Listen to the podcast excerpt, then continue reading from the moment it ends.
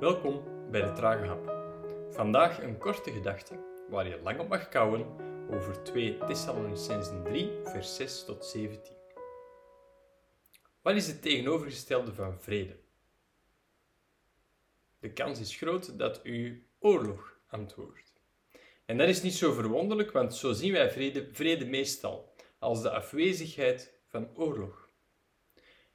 Paulus wenst zijn lezers vrede toe hij zegt, mogen de Heere van de vrede zelf u voortdurend vrede geven op allerlei wijze. Vrede, eirene in het Grieks, shalom in het Hebreeuws. Zoals ik al zei, denken wij bij vrede al snel aan afwezigheid van oorlog. Maar eirene en shalom gaan veel verder.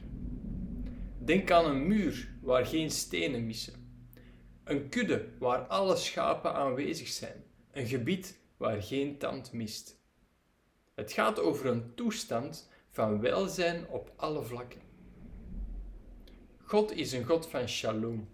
Bij Hem mist er geen steen, geen schaap en geen tand. Bij Hem is dat welzijn aanwezig. En Paulus bidt dat die God ook die vrede, dat welzijn, zal geven aan de gelovigen in Thessalonica. Dat is mooi.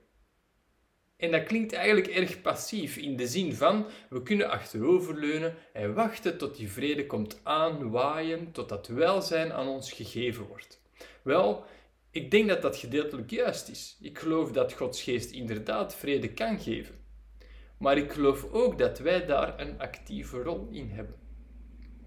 Als het gaat over vrede in de gemeente, over welzijn op alle vlakken, over een muur waar geen steen mist, dan worden wij uitgedaagd om vrede te brengen.